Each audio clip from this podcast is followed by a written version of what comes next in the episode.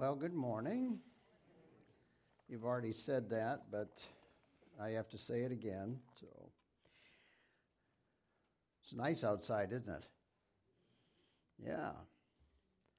It's not muddy out in the parking lot. Is it? No. Well, I'm a little bit tired this morning, a little bit weary.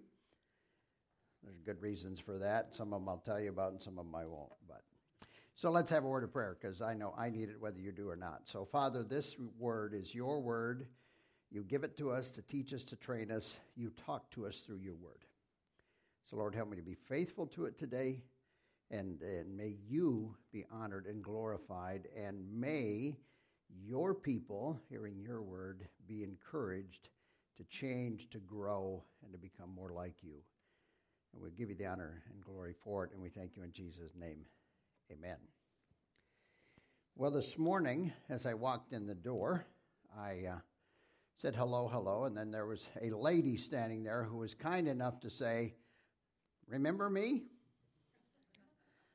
Now, it can't, it had to have been more than 10 years, probably 15, I don't know, 10, 15 years ago. And yes, that's Twilla right over there. That's the lady. And if you don't like being pointed out, you shouldn't have done that. But, uh, but I looked at her, and all of a sudden it did come to me. And after that, I saw Steve. Now, now, we go way back, even before our time. Certainly, now, how many generations in Lyon County? Your family, Twilla? Your grandparents lived there. Your great grandparents lived there. Okay, well, certainly our great grandparents and our grandparents must have known each other. Maybe they were friends. What we don't know is if we're cousins. I don't know. I haven't checked it out. But it was a small place. It really was. So, uh, of course, I, I, I met Stephen Twilla many years ago up in Canada at a lake. That's another story for another time. But it's important to know. And I did. I said, Well, Twilla, it's important to know who you're talking to and who you're and, and what you're talking about. Now, we've come in a series talking about Abraham. Now, some of you either are really liking this or, well, you probably wouldn't be here anymore if you really didn't. Because uh, we're going through the life of Abraham and we're learning things for our life and how we, just like he, needed to grow and change. And the closer that he got in his relationship with God, the more he became God like. We say Christ like, God like kind of throws you off a little bit, but he began to uh, walk and talk in a way that people could recognize. Uh, we've talked about, uh, well, so far it's been eight sermons, and, and uh, this, well, this will be the eighth one. So we talked about his journey, we talked about his lies in Egypt, we talked about him then being really a nice guy and letting his nephew choose. Then we talked about Abraham and Melchizedek and uh, how he gave his offering to that person who I believe was uh, a personification of Christ. Then the, the, the covenant, the Abrahamic covenant, what that means Abraham and Sarah and Hagar, and we found out, oh, Abraham's just like the rest of us guys. Uh, sometimes he didn't listen to his wife when he shouldn't have, other times he didn't listen when he should have. Um, then we learned about Ishmael and new names, and here comes Ishmael, God who hears. We, we learned about El Shaddai, all powerful God. We learned about Abraham, father of a multitude. We learned about Sarah with a new name. She went from being crabby pants to princess. Um, and uh, it's, a, it's a derivation. Basically, it was contentious. But how many of you use that word? Did any of you say to your wife this morning when she was fussing with you to get ready, oh, honey, don't be so contentious? No, you didn't. You probably don't have the guts to do that, but you should. Um, now, this morning, we're going to talk about prayer. You might not think that when you start reading chapter 18, because it's about the Lord, the angel of the Lord, that would be Jesus, before his birth in Bethlehem. He appears to Abraham here, and there's a conversation, and we'll get to that. And he talks with him. Now, it's important to know who you're talking to. They tell this story back in the day before cell phones, and for you younger ones, there was a day when you did not have cell phones. And you actually had to walk and pick up the phone and dial. So they say back in the day, there was a, a lowly private in the pool, at the car pool in the Army, and the phone rang. And this very loud, important sounding voice said, uh, Private, I need two limousines at the parade ground in 15 minutes. And the private didn't know who it was, and he says, Oh, is that for, for those fat slob generals again? And it was quiet, and then the voice said, Private, do you know who this is? He said, No, sir, I do not. He said, This is General Wilson. And the private said, General Wilson, do you know who this is, sir? And he said, I do not. And he said, See you around, fatso. and hung up the phone. You can decide whether that worked out or not. It's okay, now you're awake. It is important to know who you're talking to, isn't it? We talk differently to different people, don't we? Some of you worse than others and better than others. But let's read first out of chapter 18. If you have your Bibles, you can turn there. And I'm going to read several verses. Um, and we'll start with verse 1. Then the Lord appeared to him by the terebinth trees of Mamre as he was sitting in the tent door in the heat of the day. So he lifted his eyes and looked, and behold, three men were standing by him. And when he saw them, he ran from the tent door to meet them and bowed himself to the ground. And he said, My Lord, if I have now found favor in your sight, do not pass on by your servant. Please let a little water be brought, and wash your feet, and rest yourselves under the tree, and I will bring a morsel of bread, and you may refresh your hearts and that, that you may pass by, inasmuch as you have come to your servant. They said, Do as you have said. So Abraham hurried into the tent to Sarah and said, Quickly, make ready three measures of fine meat at meal, knead it, and make cakes. And Abraham ran to the herd, took a tender and good calf, gave it to a young man, and he hastened to prepare it. So he took butter and milk and the calf which he had prepared and set it before them, and he stood by them under the tree as they ate. Then they said to him, Where is Sarah, your wife? So he said, Here in the tent. And he said, I will certainly return to you according to the time of life, and behold, Sarah, your wife, shall have a son. Sarah was listening at the tent door, which was behind him.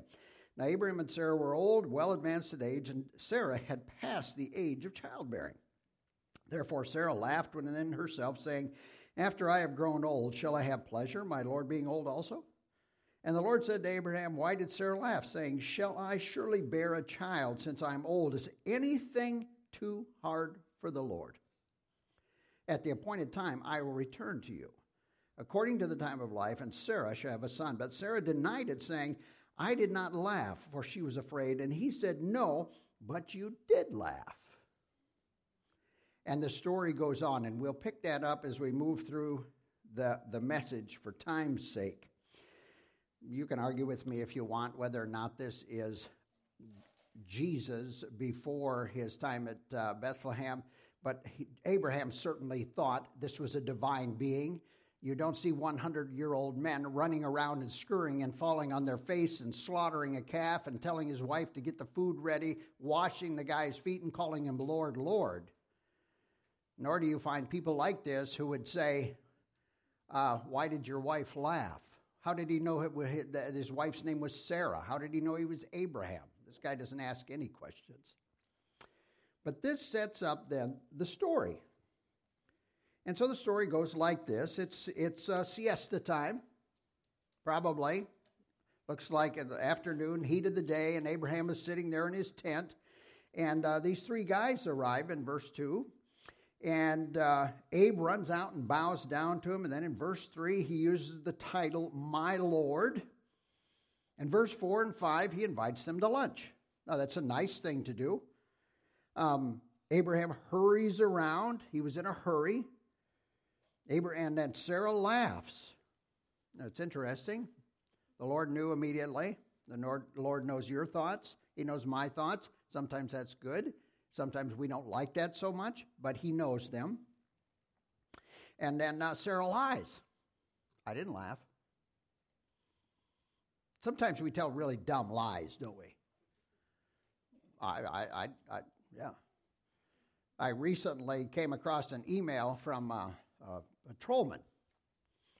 and uh, state patrolman, and he was actually so he traveled with the lieutenant governor on one of the trips, and and, and he actually was a, he was a lot of fun, and he had he had a really good story. So we got to telling stories one night, and we said, "Well, do you have a good one?" He said, "Well, this one happened two days ago. I I pulled a guy over because he was weaving all over the road while he was texting, and uh, you know, so I told him to stop." And since he was not in a marked car, the guy who was driving the car decided to greet the patrolman in a very friendly way with his hand. After which the patrolman told him to pull over, and he walked up and he said, "Look, sir, I, I, I you are texting, you're weaving all over. Uh, you need to stop doing that." At that point, that's all that was going to happen. And the guy looked at him and said, uh, "Well, uh, I don't have a phone." now, this is how he said, "I don't have a phone." I don't have a phone. What's that thing in your hand? I don't know. Now, that's how dumb a lie it was for Sarah. Oh, I didn't say that. Well, yes, you did. This is what she said. And El Shaddai, the all powerful God, says, Yeah, you're 90 years old. I know it's kind of odd, but uh, I'll be here a year from now and you'll be having a baby. Now, we've talked about that here that uh, None of you who are 90 or 100 want that to happen. But God knows what He's doing. Now, from verse 16 on, it's very interesting, and this is called a divine soliloquy. And I won't say that word again. I just, it's such a cool word that I wanted to use it once. In verses 16 to 19, God is talking to himself. The angel of the Lord is having a conversation with himself, and we get to listen in. It, there may be other times like that in Scripture, but this is a rare one for me. So in 16 to 19, uh, then the men rose from there and looked toward Sodom, and Abraham went with them to send them on the way. And the Lord said, Shall I hide from Abraham what I'm doing? Since Abraham shall surely become a great and mighty nation, and all the nations of the earth shall be blessed in him. For I have known him, in order that he may command his children and his household after him, that they keep the way of the Lord, to do righteousness and justice, that the Lord may bring to Abraham what he has spoken to him. And we get to listen in. So the Lord is saying, hmm, should I, should I tell Abraham what I'm going to do? Or shouldn't I tell him? He deserves to know this. He's going to be a great leader. And so in verse 20 to 21, God speaks to Abraham. It'll be interesting to note he speaks in our own in Abraham's language. Abraham didn't have any trouble understanding him. And the Lord said, Because the outcry against Sodom and Gomorrah is great, and because their sin is very grave, I will go down now and see whether they have done altogether according to the outcry against it that has come to me, and if not, I will know. So Abraham listens. He understands what's going to happen.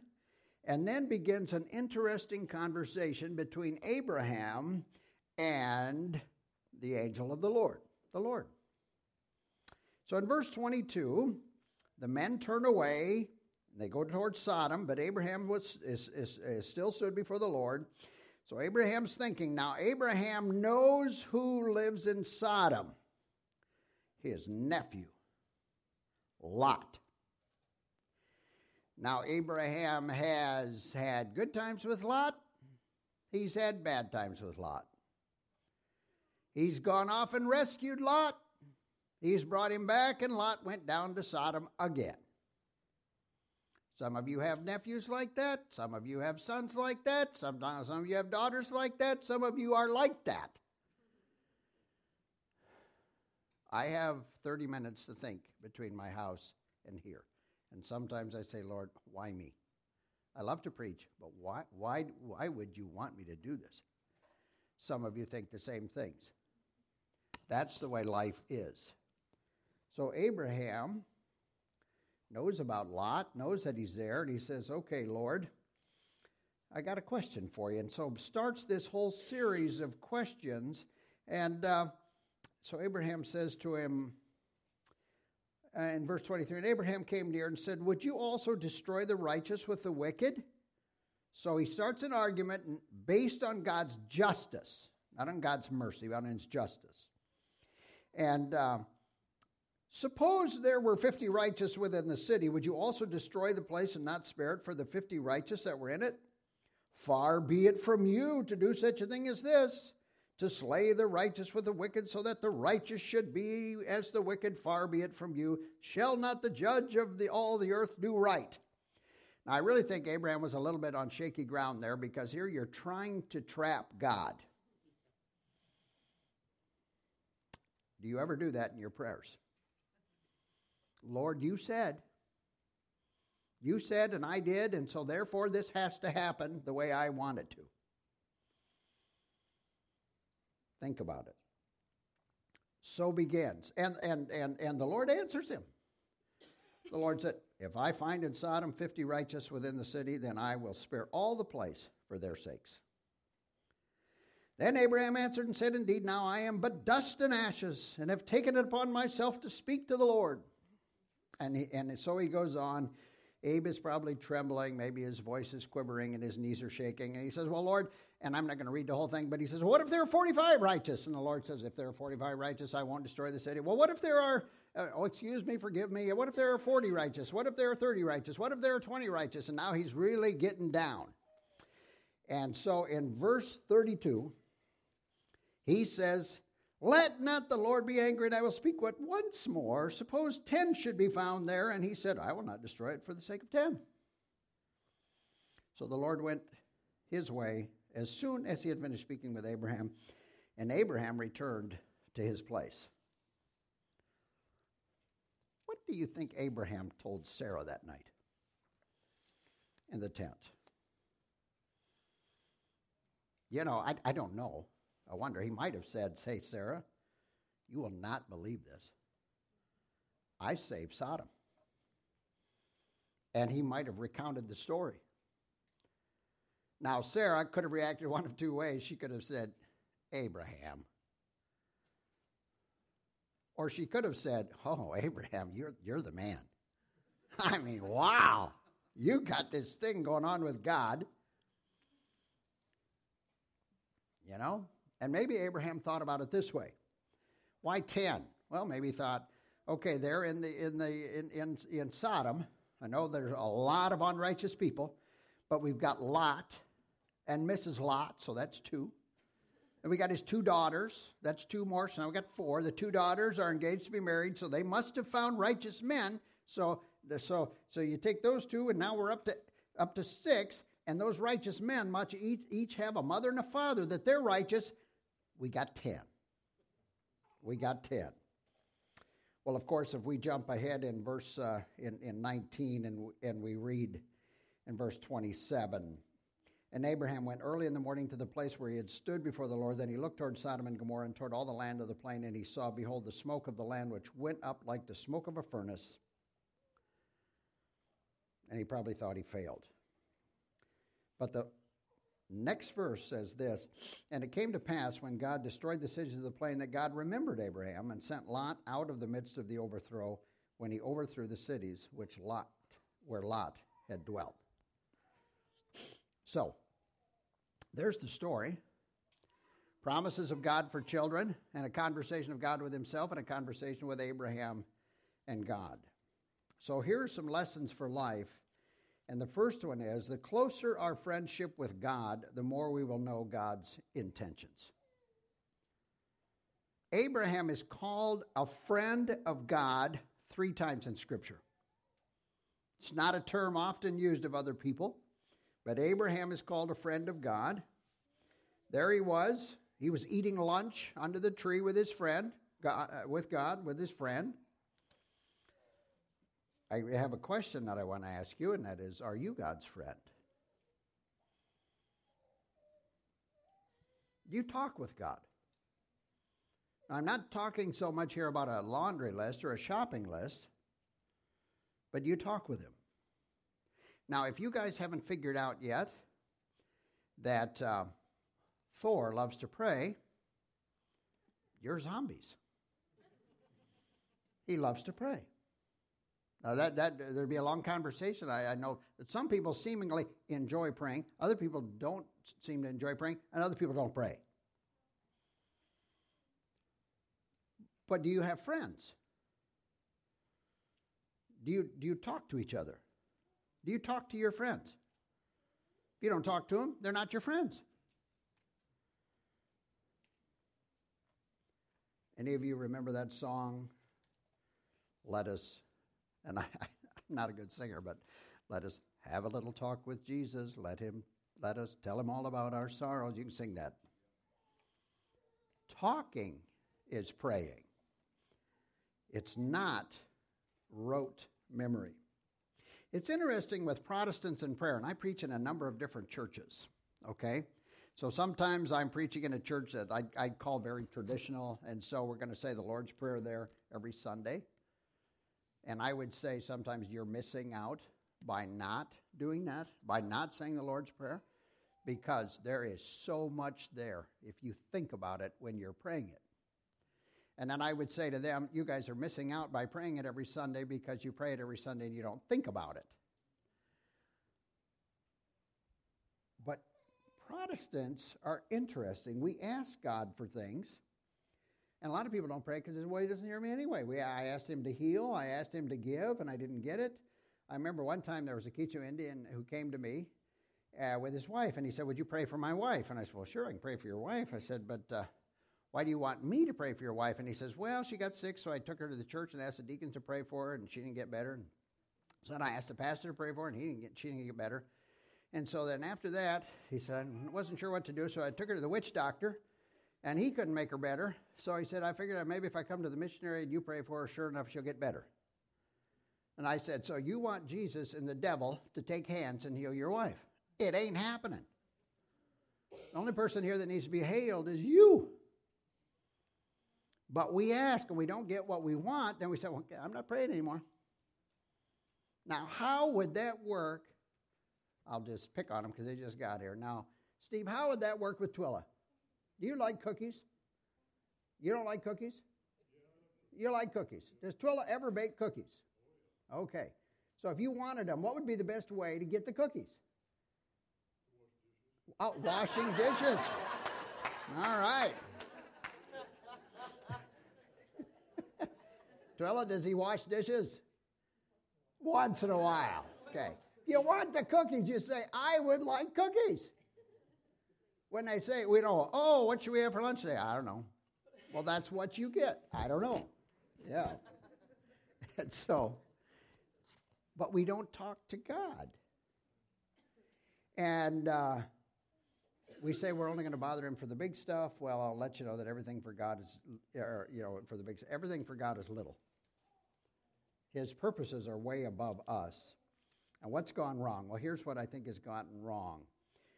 And I needed to study this message this week for the next phrase, and it's this We have forgotten that intercession is the second purpose of prayer. It is not the first purpose of prayer. We don't just pray to ask for things or pray for people. We, our first purpose is fellowship and intimacy with God. Do you talk to Him? Do you listen? Man, I guarantee if you have an unhappy marriage, there's not much communication going on. If your relationships are breaking down inside this church, it's because one of the reasons is there's not communication going on. How do you know what God wants and how do you know Him if you're not talking with Him? And I fall into that trap. Let me tell you what, I know what I'm talking about. If we flip over to John 15 15, and you don't have to because I've got it marked, but if you're, well, you're a raised Baptist, some of you could do it because you know what a sword drill is. But in John 15 15, Jesus said, No longer do I call you servants, for a servant does not know what his master is doing, but I have called you friends. For all things that I have heard from my Father, I have made known to you. We are friends, and friends talk to each other. They talk to each other in the car. They talk to each other walking down the road. They talk to each other while they're sitting at the desk. They talk to each other when they're getting up in the morning. They talk to each other. Well, you know, most friends don't talk to each other in the shower, but you talk to God when you're in the shower. I preach some great sermons in the shower, I'll have you know. talk. Open up your heart. You know, God already knows those awful thoughts that you have in there. Get them out. Because as you talk to him, oftentimes I'll be talking to God about something. I'll say, you know, oh, Lord, I'd sure like that guy to fall down and smash his teeth out on a rock, just like David said in the Psalms. So you can, you know, that's biblical. and uh, and while I'm praying, and the answers are, oh yeah, yeah, he probably thinks the same about me. But are we talking? Are we building that relationship? Intercession is the second purpose of prayer. The number one reason is intimacy and friendship with God. So you have to develop your friendship with God. You have to enjoy your friendship with God. And when you do that, after a while, you begin to pray what He wants. Did you hear that? You begin to pray what He wants. There is a part of the Lord's Prayer that says, Thy will be done. Oh. You, you, you, you, you really need to pray that after you've asked for health and after you've asked for the teachers, eh, after you've asked for energy in the morning, after everything. Because His will is perfect and our will is imperfect. You pray what He wants. Friends, know stuff about each other. Do you talk to God or do you talk with God? Talk with Him. Number two, God may deny your request, yet choose to give us what, he really, what we really want. So remember, when we pray, God often answers yes, no, or wait. He doesn't ignore us. He hears our prayers. He says yes, no, or wait. But prayer always brings about a response. It might be denied, it might be delayed, it might be disguised. There may be things you'll pray for years at the right time, it will happen. Sometimes it's disguised. Abraham said to God, Please, in all of that conversation, God knew his heart, and he was saying, Please save my nephew Lot. Don't destroy the city, Lord. Save my nephew. Save my nephew. Don't destroy the city. And then the Lord said, I'm not going to do it your way. I'll do it my way. It never occurred to Abraham that God would take Lot out of the city before he destroyed it, but that's what he did. God had a better plan. He does things in a way that we would never imagine. I don't know about you, but sometimes when, when we've got the, a terrible problem or a small problem, we sit around and we think about and we imagine, oh, I think, well, if this happened and this happened and this happened, so that would all work out then. So, Lord, Lord, if you would just tell Bob to call Fred and say this, then everything would work out. So, oh, Lord, please have Bob call Fred. Please have Bob call Fred. And the Lord is sitting there thinking, I created a bunch of nincompoops. That's how I feel. I mean, I come up with these great plans. The question is, Lord, here is the problem which you, are, which you know about. Lord, please help us to bow to your will. Help us to know you more. Help Bob to know you more. Help Fred to know you well. Help all of us to bow to your will, submit to you, Lord, and bless us and lead us on. But because you can't figure out how God is going to do things. I, I promise you can't, because his ways are higher than our ways. Uh, in Scripture, we have the example of King David when he said, Lord, I'd like to build you a temple. And the Lord said, No, David, no, no, you won't build me a temple. But by the way, I'm going to build you a house, so let's get to it. And by the way, I will have your son build my temple. Thank you very much. Glad you brought it up. The prayer is answered, but not in the way we expect. Our children. I have three children. Most of you know that. One is named Natasha. She turned 26 years old yesterday. By the way, you guys actually know her.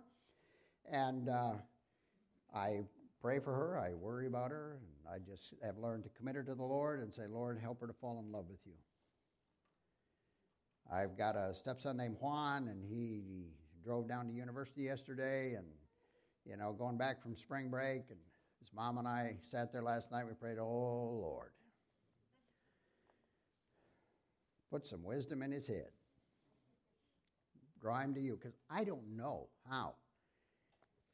And I have been so concerned about him, and, and I prayed, Lord, help him to have a desire for you. Help him to have a desire for you. So he and I were outside yesterday. Was helping me pick some stuff up in the morning and put stuff away. And and I said, Oh, because he told me he was going to a Bible study. I said, Oh, how's that Bible study thing going? Oh, he says, You know, it's really good. He says, I like it. And he says, we're learning about we're learning this and we talk you know we read verses and we we talk and then we pray and he said it's really good and he said i don't know what you think he said the other two the two leaders they, they asked me if i'd go with them for leadership training and maybe maybe i could take that over next year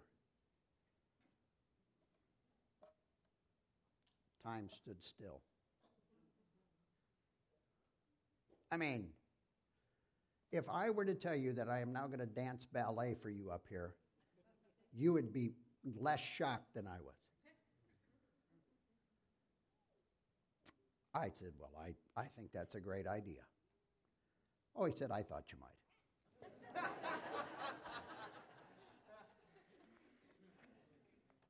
so we pray by the Lord's will, but we remember He may do it in a way we don't expect. Now, finally, I want to I want to talk about you, and I want to encourage you a little bit, and I want you to understand who you are. The impact of the righteous, this is number point number 3, the impact of the righteous is greater than their numbers suggest. There were 10 in Sodom and Gomorrah, and God said, If there are 10 righteous there, I will not destroy it. The presence of followers of Christ in the world protect the world from God's judgment. There are righteous in the United States. There are righteous in Minnesota. There are righteous in Jackson, and you are some of them. And God withholds judgment on the wicked men and women of this world because of you. I don't, I really want you to get this. You may be, think you are the worst, wobbly kneed follower of Christ that has ever walked the face of the earth. And God says, You are righteous because I made you righteous. And because you're righteous, everybody around you is protected from the judgment of God you ought to stand a little straighter when you look in the mirror. Not with pride, but of thankfulness to God to say, Lord, you put me here as salt and light and protection for this community. Now let me reflect you. Judgment comes on the world. You look around the world, when you cast out the children of light, they, God just turns them over to their wicked deeds, and they suffer the results. But it all comes back to friendship and trust. Now, I've got some pretty good friends around the world. Um, probably my best friend is my brother. He's my older brother. Uh, as long as I've been alive, of course, since he's my older brother, he is, uh, he's been there for me. And I have no fear to ask him for anything. Not at all. I can talk to him about anything. I know how he's going to react before I say it. And I have absolute trust and confidence. Because we're not just brothers, we're friends. I also have three sisters. I'm friends with a couple of them. And I love the other one. But I know that I better be careful what I tell her. Because A, she can't handle it, and B, she should have been a, should have owned a newspaper. She just spreads the word. So, not just because you're children of God and that you're followers of Jesus Christ does it mean you're qualified to say, I'm a friend of God. Are you a friend of Jesus? Do you know him? Do you talk to him? Do you talk to him in a normal way? Not just, well, Lord, good morning, here I am, pray for Aunt Betty, and I pray for blah, blah, blah, blah, blah, blah, blah, blah, blah, blah. Amen, I'm good to go. No, you're not. Talk to him. There's a story that comes from a missionary. Dr. Helen Roseveare was a missionary in Central Africa, and I don't remember which country she was from, uh, England herself. And there was a baby. She was a doctor, a medical doctor, and a, lady came in. She was in labor, And after several hours, she gave birth to a premature baby, and the mother died. So now they had a two year old little child who was crying because she missed her mother, and a baby who they had to try to keep warm. And in the night, there were cool uh, breezes that come through. So she said to the nurse, Okay, uh, you go and get the box with the wool and cotton in it where we put the babies, and then and then get the hot water bottle and fill it with hot water and put it in there, and we'll take care of the baby that way. And the nurse came back in a few minutes crying. She said the hot water bottle burst. And it was the last one we had. Well, the baby made it through the night. And the next morning at prayers, Dr. Roseveare always gathered, they, had an orphanage there. She gathered the children with her that wanted to pray. And she says, Well, we're going to pray. If anybody wants to pray, okay, well, what can we pray about? Well, we have this baby that was born, and her little sister is here, or their older sister's here. She's crying. And so as they prayed, little Ruth, it was her turn, and she said, Lord, good morning. This is Ruth. Oh, but you know that. Uh, uh, Lord, we got this baby here, and she needs a hot water bottle by noon, or she's going to die. Oh, and if you send that hot water bottle, would you send a dolly too for her sister so that she knows that we love her? Well, Dr. Roseveare said she sat there open mouthed and thought, how do I handle this? Because God doesn't, you know, that, we're old time believers. We know that He doesn't always do what we ask Him to do. And so, but she closed with prayer. And as she was clothing, uh, closing with prayer, the nurse called. She said, uh, Doctor, doctor, uh, there's a package that just arrived. Car just dropped it off. So she walked and they opened the package. Here was a package. It was a 20 pound package. It had come from northern England, it had been shipped five months earlier. Now, this is a true story, folks. And so they got together, and Ruth said, Ha! God sent the water bottle. God sent the water bottle, you know, as kids will do. Thrilled out. Dr. Roseveare said, Oh, Lord, please help her. I know there's no water bottle in there. So they began to unpack, and here there was some, you know, there were there were bandages and there was some stuff for her and then she opened it and there it was. It was a water hot water bottle and it was brand new and in perfect condition. And ruth saw it and she laughed and she said if that water bottle's in there that dolly is underneath. And it was. And it was. The premature baby lived. And whether ruth ever forgot that lesson or not, Dr. Roseveare told that story till the day she died. It said, My greatest lesson of all my years on the mission field came from a little orphan girl who just said, Lord, this is Ruth, and I need a hot water bottle. You know, when you're friends with God, you pray what He wants. Ruth was a friend of God, that little girl was. Are you a friend of God? The little girl was a friend of God, and when you are a friend of God, like Abraham, God's wants become your wants. As you become closer to Christ, Christ's wants become your wants. Are you a friend of Christ? Abraham was a friend of God. And when you are a friend of God, your wants become prayers. They just come out of you. Are you a friend of God. In Isaiah chapter 65, verse 24, it says, It shall come to pass that before they call, I will answer, and while they are still speaking, I will hear. God hears your prayers, He hears your heart, and He answers. Just imagine this church right here, filled with friends of God. I don't think we're there yet. But you can be. You can be. Let's pray. Lord, this is Dan. But as Ruth said, you know that. And here we are. We're a group of imperfect believers, followers of your Son, Jesus. And we don't get it all right, Lord, but we want to. So, Lord, help your thoughts become our thoughts, and your wants become our wants, and your ways become our ways. I do lift up these folks here this morning, Lord, because there are struggles and sickness and sorrow and, and sadness and difficulties and real life and aches and pains and t- all kinds of things, Lord, that we all face during the week. Lord, help us. Help us to look for you each day. To know, Lord, that you're waiting there to hear us as we cry out to you